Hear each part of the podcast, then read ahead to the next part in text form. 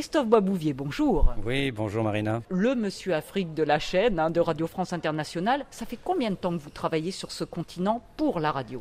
Plus de 30 ans. Et quand je vous ai proposé cette série d'été, vous m'avez dit oh là là là, qu'est-ce que je vais lui raconter? Et puis il y a des réminiscences et des réminiscences, même pas un mois. Racontez-nous parce que moi non plus je ne suis pas au courant.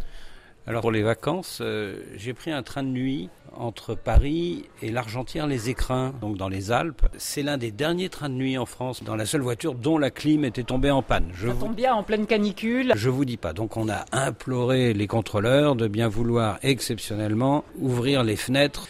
Et alors là, c'est magique. Vous savez pourquoi?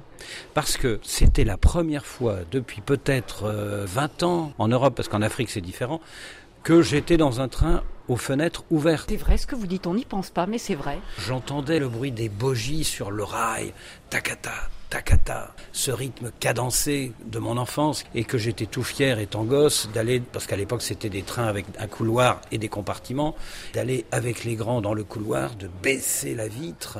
On entendait le bruit du tunnel. Dans l'autre sens, ça faisait un bruit d'enfer. Grâce à ce train de nuit pas climatisé dont les contrôleurs avaient baissé les vitres pour qu'on puisse respirer, j'ai retrouvé les bruits de mon enfance. Et les bruits, vous venez de le dire aussi, des transports dans les pays, donc où on entend tout. En Afrique, par exemple, parfois quand on prend des trains, c'est tout ouvert sur les rails. J'ai retrouvé le bruit que j'avais connu sur le Libreville-Franceville.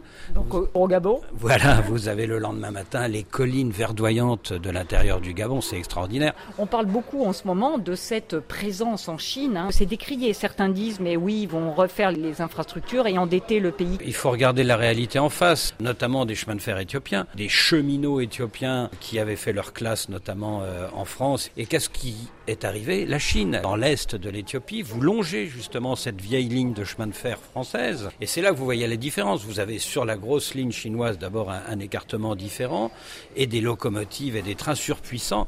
Donc vous vous dites, ben oui, la France a eu son temps en Éthiopie euh, il y a 100 ans, et c'est tout le travail maintenant des hommes politiques et des diplomates français bah, de dire que la France a encore un coup à jouer. Même s'il faut s'endetter, il faut construire ses infrastructures de base. D'un souvenir de vacances d'été, on arrive sur un problème global d'économie euh, africaine. Merci infiniment, Christophe. Merci, Marina.